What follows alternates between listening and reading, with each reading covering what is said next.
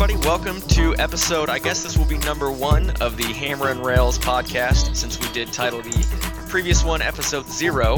Um, I will be your host, stepping in for Travis, who is not here with us today. Uh, this is Jumbo Heroes, but you can call me Andrew here on the uh, podcast. So I'll introduce everyone we've got here today. First, we're going to go over to Casey. Um, let him introduce himself. I'm a C Ryan 26 on Hammer and Rails. I'm representing Lafayette, Indiana today. Everyone else is out of town, I believe. That is true. Uh, I'm actually in Maryland. Did not say that at the beginning, but next we'll head to Drew, who is nearly halfway across the country. Hi, this is uh, Drew. I'm uh, the Legend of Sean McCarthy uh, on the site, and I am down here deep in the heart of College Station, Texas, in shorts and a t-shirt, hanging out. just had just had to rub that in. All right, uh, we'll head to Juan next. All right. Uh, here I am in Ann Arbor, and suck it, Drew. It is currently 61.4 degrees here today. So Is it really? Oh yeah, See, he's got you because Juan knows the weather. So it's like I have two degrees in this stuff, and I'm working on my third. You know, he's no big he's deal. just gonna throw that in your face whenever he gets the chance. So uh, we'll head right into it now that we know who's speaking to you. Um, first, I think we'll just do a quick recap of the Maryland game. Um, just my perspective first, I was really pleasantly surprised. I mean, you know, obviously the game was a little bit ugly back and forth. Purdue, of course, had the giant lead and then lost it, as is their wont to do.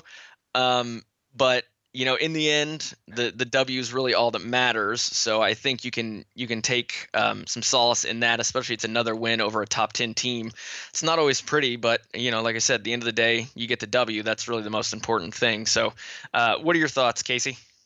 It's kind of weird because isn't it like we blew the game and yet we still won it? Like the same problems we've had all year just Oh, yeah, exactly. themselves. We just happened to win. Yeah. Um, seeing Dakota step up was nice, but at the same time, he was what five for five in the first half, six for Yeah. six, and he was still tentative coming out in the second half. I thought Well, there he was a didn't couple even, and he didn't even start the second half either. Right. God forbid. But yeah, I mean, the same issues. We just, you know, got a little lucky. The refs were horrible on both sides, but we won. And at this point in the stage, that's all that really matters. Yeah, I gotta agree. Drew, what do you think? Yeah, top 10 win uh, coming down the stretch is a pretty uh, big deal. I think, again, we see that uh, we need somebody on the outside to step up and have a big game to beat good teams. Um, AJ is going to have to have his normal game, and we're going to have to have somebody, whether it be Cline or Mathias or Ray or just anybody, get up there in, in double digits. Oh, look, Juan forgot Kendall too. So yeah, it was. I mean, great win. Good, good momentum going forward. As long as we don't do the normal Purdue thing and stub our toe at Nebraska. But um, I mean, can't beat a top ten home win, second of the year. yep. What do you think, Juan? Uh, yeah. I mean, granted, seeing another blown lead lost kind of did suck, but it's kind of interesting. Like we've seen Purdue blow three leads at home, and in each time they've improved. Like the first blown lead led to the loss at Iowa. The second blown lead led to Michigan State leading towards the end, but eventually tying and forcing that in overtime. And then yesterday, Maryland was able to tie the game, but they actually never led at all. Like once they tied it at 76, then Purdue was able to just push them away. It was actually kind of the opposite of what I predicted in the last podcast. I said that Maryland would jump out to the lead, Purdue would try to catch up and never get there, but turns out I just flipped the two teams around. Yeah, it is interesting, like you said, that we've had these three uh, big leads blown, really all three of them, but only one of them led to a loss. So I suppose you could take that as a positive sign for where we're trending. Um, you just have a lot of Boiler fans sitting on the edge of their seat, raising their blood pressure, and maybe uh, having some heart attacks. But you know, in those three games, Purdue is two and one, so it's hard to argue with that. Um, Mhm. So now that we've we've gone over uh, the game with Maryland, we got two Big Ten games left, and then whatever happens in the Big Ten tournament. Um, what are the expectations for those final two games, and maybe a prediction of where we'll end up uh, seeding wise in the Big Ten tournament? I know that's kind of a crapshoot at this point with everything that's left, but at least give a little prediction. Um, and I'll go ahead and start out with Casey. I I think we win out. Nebraska and Wisconsin, neither of them match up particularly well against us. Um, they're both kind of Shields does everything for Nebraska and Nigel Hayes does everything for Wisconsin. And when you only have one or two focal points, Purdue does a good job of shutting them out. So I'm not worried about that. Um, there's going to be a little chaos up top, but we probably can't hope to be any better than fifth or sixth seed in the tournament, which not great, but it'll give us a chance to get another win or two up in Chicago, right? No, it's in Indy this year. Is it? Okay. Yeah. Yep. What about you, Drew? Yeah, that's where I see us. I think uh, I think we go and take care of Nebraska fairly uh, handily.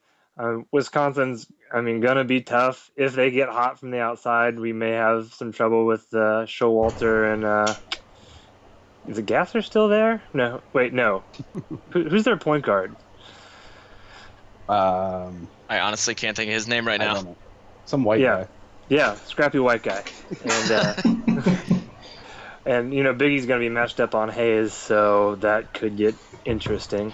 You think we'll Uh, guard him with Biggie most of the time? I, I mean, I don't see you unless you want Biggie to guard the the small forward. I, don't, I think that's getting even worse. I'd like Biggie to hold down the, you know, seat on the bench if I had my choice. Well, it's a good thing you don't get a choice. Then, isn't it? Yeah. So yeah, I I'm surprised it took him six minutes to finally bring up Biggie. Big Yeah. bench. It's got to be a record. so so I see us two and zero. Though I see us winning both games, and then yeah, probably a five seed in the Big Ten tournament, which I don't really mind. Um, with the unbalanced schedule, it's really even hard to seed the Big Ten tournament. So um, five seed is not terrible. Going into Indy, we'll see if we can take care of some business. All right, Juan. What about you? I also agree. I think we're going to be going 2 0 in this stretch. Uh, and Nebraska, and playing on Nebraska will still be tough. Uh, and then also Wisconsin. Um, that's They're going to be battling us until the last minute. Uh, but I think Maggie, Mackey Magic will pull us over. I'm hoping Ray, Ray D in his last game at Mackey will have a great game uh, that we've seen in the wins against uh, Maryland and Michigan State at home. Uh, and then in also terms of seeding, looking probably at that five seed, not exactly a bad choice, but if the 12 or 13 seed is coming in hot, um, I mean that's what happened. Iowa had the five seed last year and lost to Penn State, and Purdue ended up playing Penn State in the on the Friday as the four seed. Uh, so they got to win that game. It's uh, high risk, low reward, but uh, just get a, get that win and play the four seed on Friday.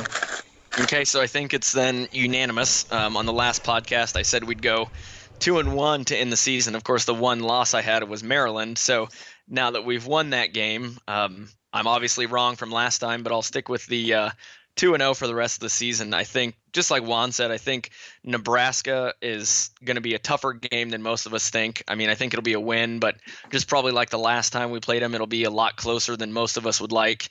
And then Wisconsin coming into Mackey on uh, the last game for Hammons and Davis and Senior Day.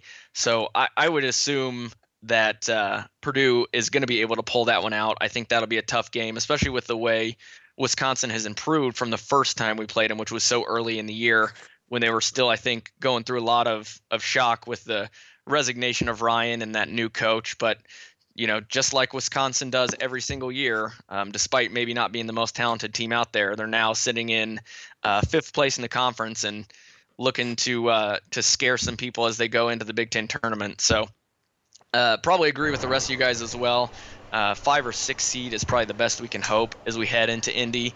But you know that's not necessarily a bad thing. I mean, the like you guys said too, the unbalanced schedules of the Big Ten create so many um, problems as you look at um, where everybody shakes out. I mean, we said it on the last one as well, but Indiana had the 13th ranked uh, Big Ten schedule, and so of course you know they're they're sitting at the top of the conference right now. Despite I think all of us would agree they're probably not the best team in the conference, but you know when you when you play the the dregs of the Big Ten multiple times and you get your hardest games at home.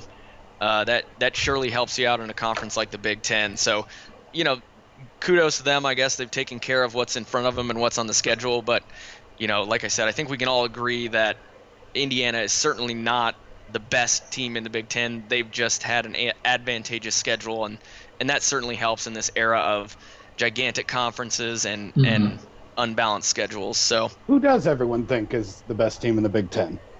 I'm curious. Uh, I I think I'd have to say Iowa. I mean, I that's just weird. But I think the way they've played this year has been such a surprise, and they're more. I think they're more well-rounded than Maryland, which Maryland might be my second choice. Um, but uh, you know, I think when it comes down to it, push come to shove, I'd probably say Iowa.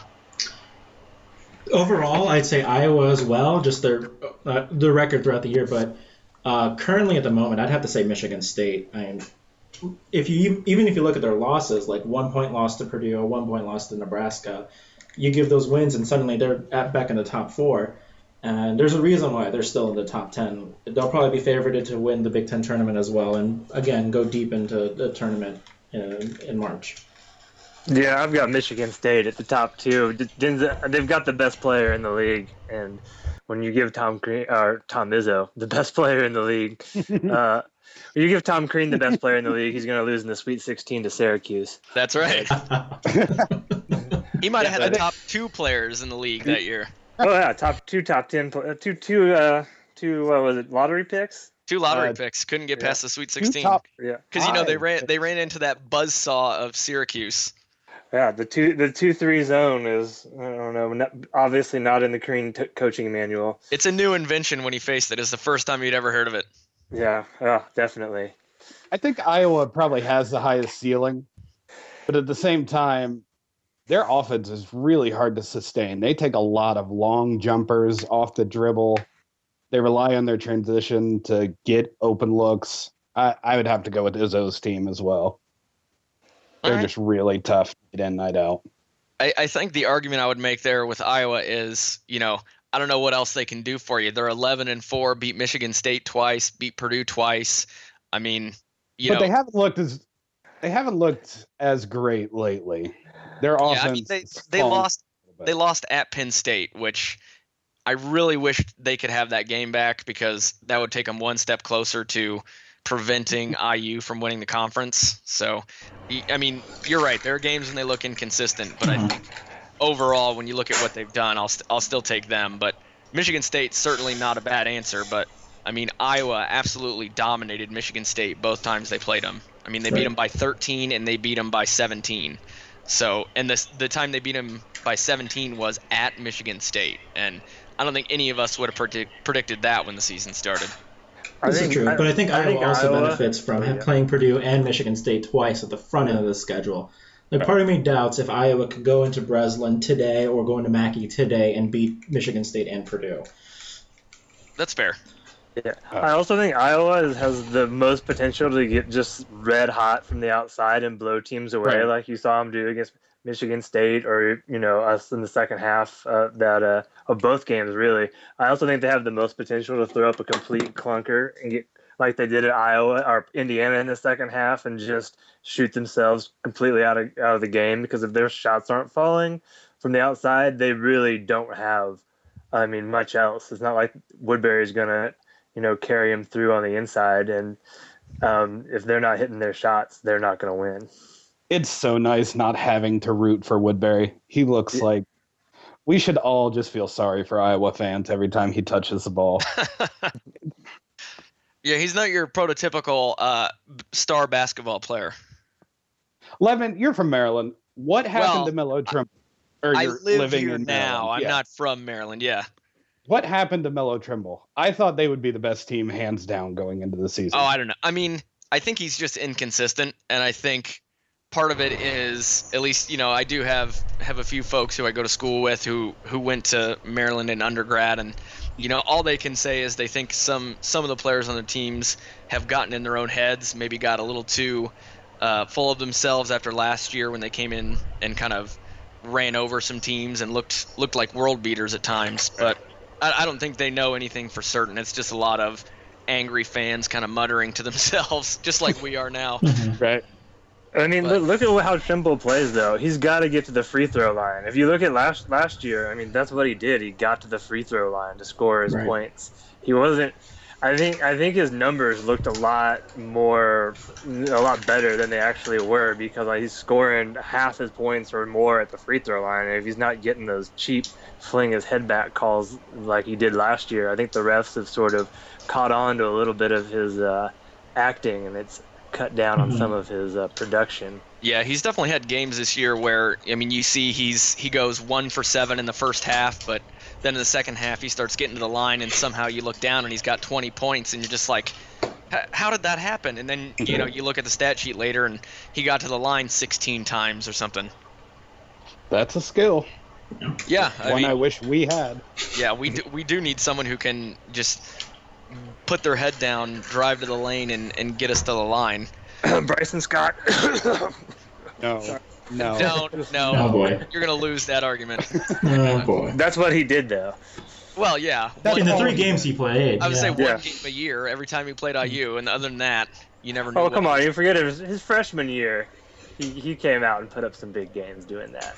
He did. I mean, you got. I'm not taking anything away from him, but from a consistency standpoint, you, we got to have something a little better than that. I think I'd rather have the consistency of PJ Thompson not turning the ball over versus Absolutely. Bryson Uh, Scott. Oh, true, true. Bry- Bryson- Bryson wasn't a point guard. That was his. No, he had. thing. He was a football player playing basketball. Yeah. He had negative court vision. He, well, I was I was gonna say I can you can compare him to Kramer in that regard, but you know Kramer had great court vision. He was a great passer, yeah. um, but Oh. he he was kind of a similar build, similar body. He would just put his head down and try to go somewhere with it. But you know, I assume yeah. all the Bry- yeah, Mentality wise. Yeah, yeah. all that Bryson saw on the court was the ball bouncing at his feet. I think that was the extent of his vision. Maybe some other sneakers that sort of came into the, The view of the occasionally. occasionally. Yeah. Well, and he also saw an opening for himself a lot of times too. So, uh, See, I don't even think he saw that. I think he just kept going forward and, until he ran into something. something. Yeah, it didn't really matter what it was. He was just going to keep going. Yeah. Um, all right. So, uh, moving one more question we wanted to have, and then I, I wrote down a little final thing while we were chatting here. What in the world is going on with Kendall Stephens? Uh, Casey, what what what do you what do you got? What's going on here? He's like Painter is preparing for him to transfer. There's no other explanation that he would.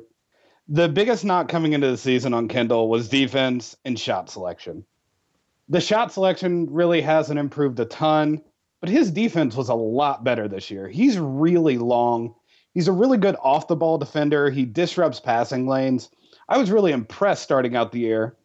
And also on offense, he takes a lot of shots because he works at getting open. He just wasn't making them this year.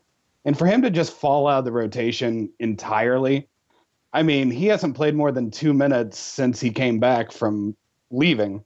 And in those few little minutes, he looked pretty good. He was taking it to the hoop. He had that nice assist um, against Michigan, I believe. But I mean, the writing's on the wall. He's gone after this year. He's never really meshed with Painter. It's just really weird and sad. Yeah, that's what that's where I am too. He's he's gonna be probably one of the most sought after fifth year transfers in the nation next year. I mean, if it becomes official, if he graduates and it becomes official, like it's gonna Do they be a still race. call that to- a fifth year? Well, he's not graduating though, is he? I mean, I don't know. I, I don't that- think he would, think he would just be a graduate unless. transfer. I think most athletes, if they hustle, can graduate in four. ye- Or what was it going to be? Three and a half. Yeah, I would say he's he'll he's only a junior now. Yeah. He then did again, I mean, even if he goes somewhere in red shirts for a year, probably wouldn't be the worst thing. He would have a year to get familiar with their system, maybe add a little bulk, get a little quicker. I mean, there there's a potential that he could be, you know, play overseas in a couple years. I mean, he he has he has this a great outside shot where the three point line is just sort of a random marker. You can go, you know, three four feet back from that without any sort of trouble. And got a quick release, but I don't know. I don't know what's going on with Kendall. There's got to be something we behind the scenes that we don't know. I, I know he took that time off, but if he's just not right mentally or if it's something between he and Painter. I mean, it's hard to speculate. Obviously, you don't want to do that, but it's weird to see a guy that basically, I mean, if you think about it, without Kendall hitting that miracle shot against, was it Penn State or Northwestern? I always get those two. Penn. State. Penn State last year. Do we even make the tournament with another terrible loss on our on our resume? Yeah, that was Uh, one heck of a shot too. Yeah.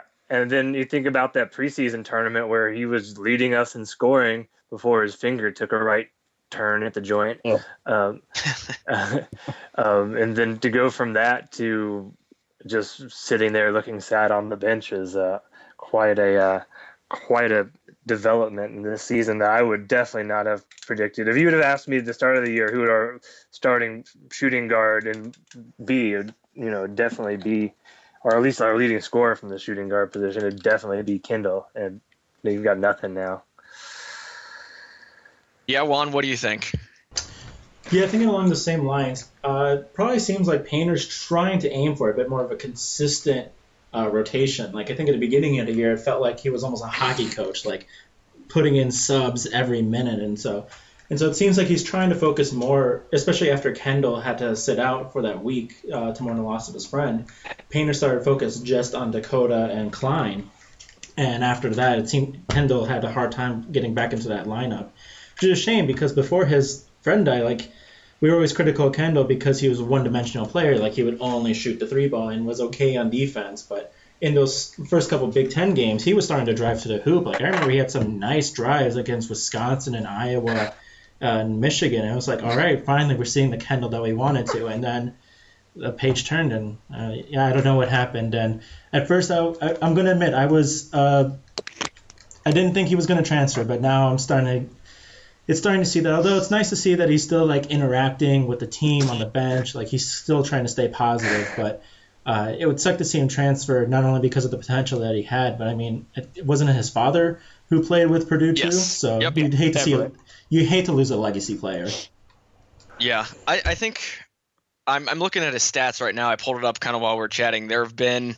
um, the last game he played in before um, he had to step away was uh, versus Ohio State, but he only played five minutes in that game. Yeah, Uh, it was did- happening before he left. Yeah, yeah, didn't didn't score any points uh, in that game. But then he, of course, he he missed um, Iowa, Minnesota, and Nebraska. He was just not with the team for, and then he was back with the team at Maryland. Is that correct?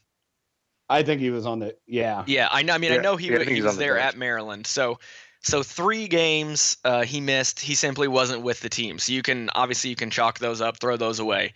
Uh, but since he's come back with the team um, at the Maryland game, uh, we have had six games, uh, and he has played in three of them, and he has played a total of 11 minutes, scored zero points, and taken two shots.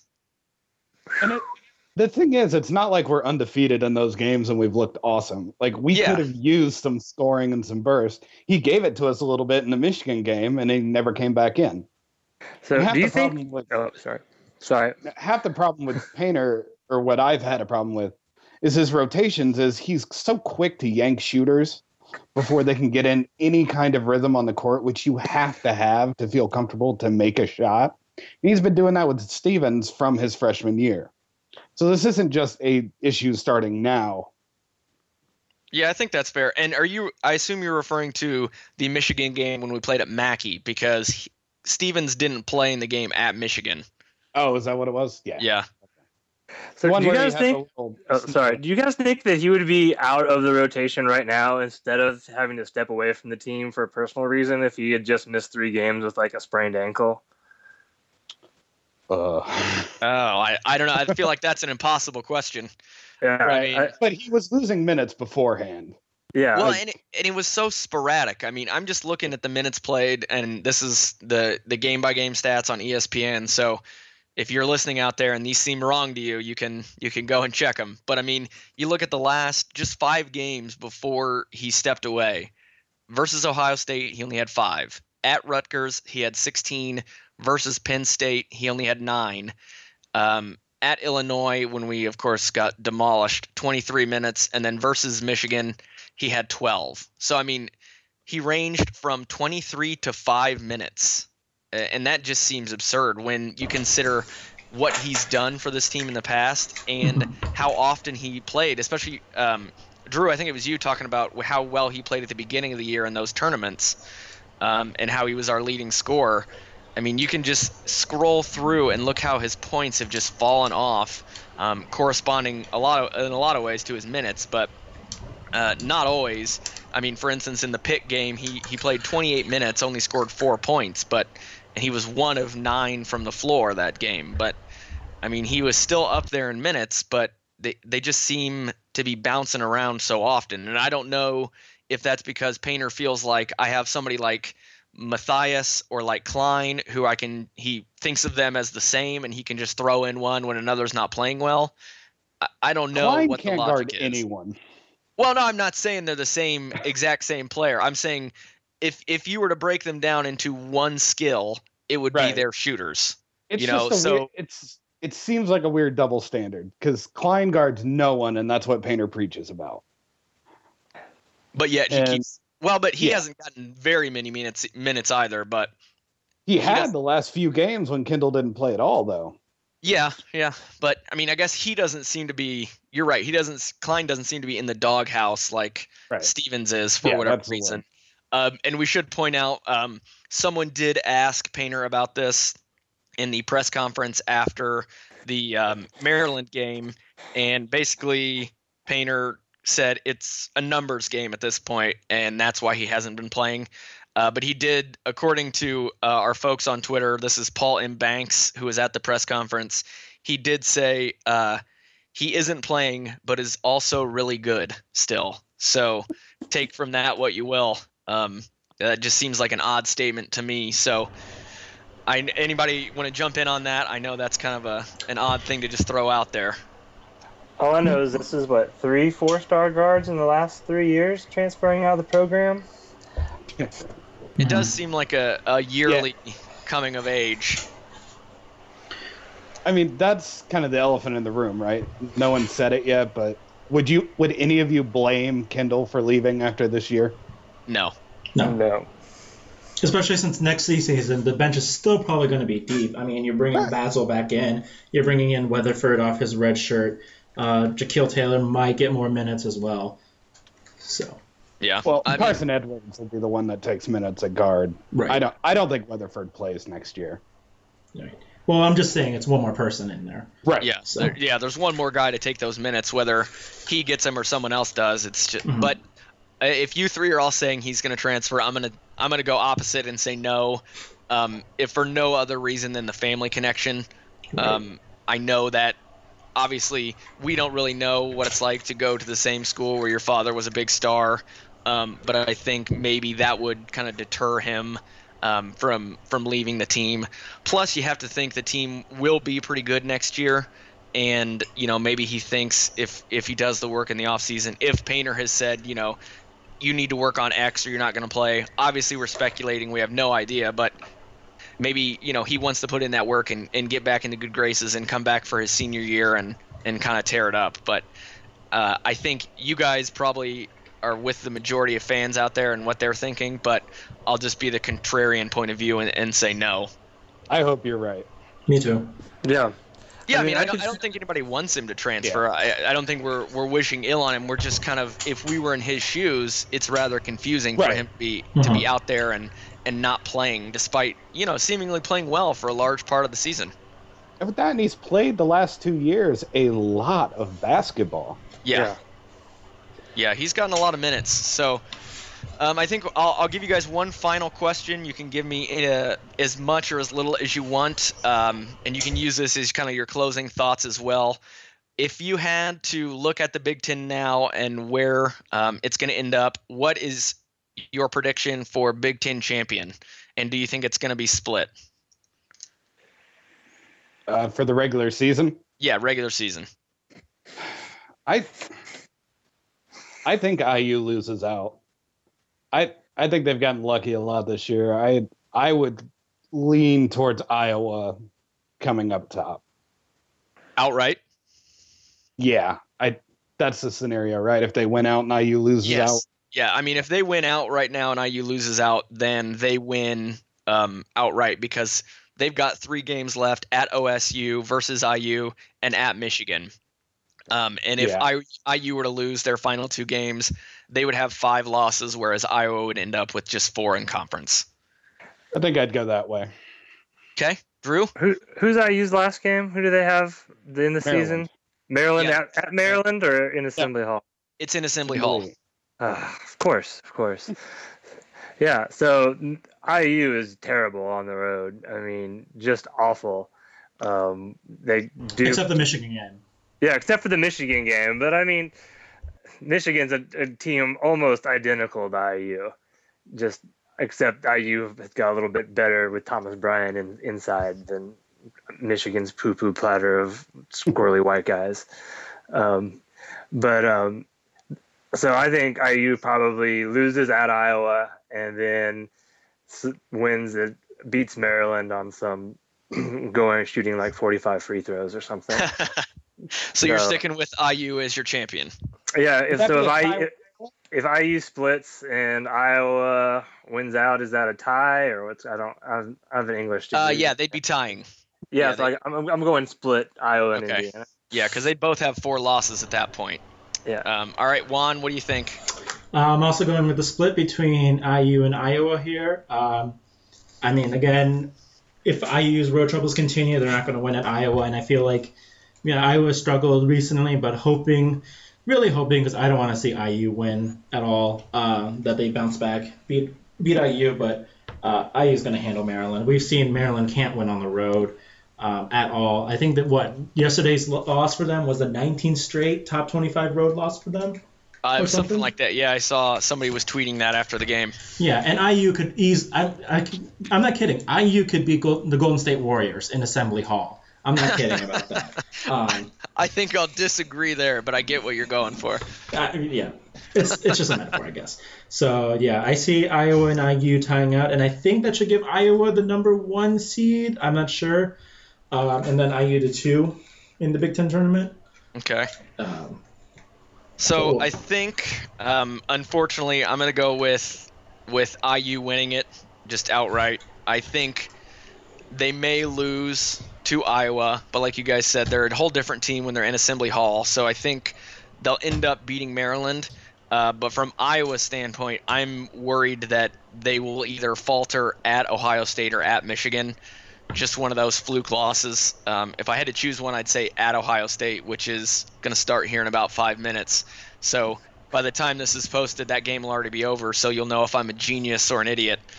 Um, but I, I just, my gut tells me that IU's going to win it outright, and that makes me just squeamish. Absolutely hate that. But um, so I think that is it for us today. Unless anybody has some final thoughts and want to jump on, I know we didn't get to Casey's favorite topic of uh, why uh, Swanigan should be benched forever, but uh, maybe we'll save that for the next time. Unless he wants to jump in here at the end.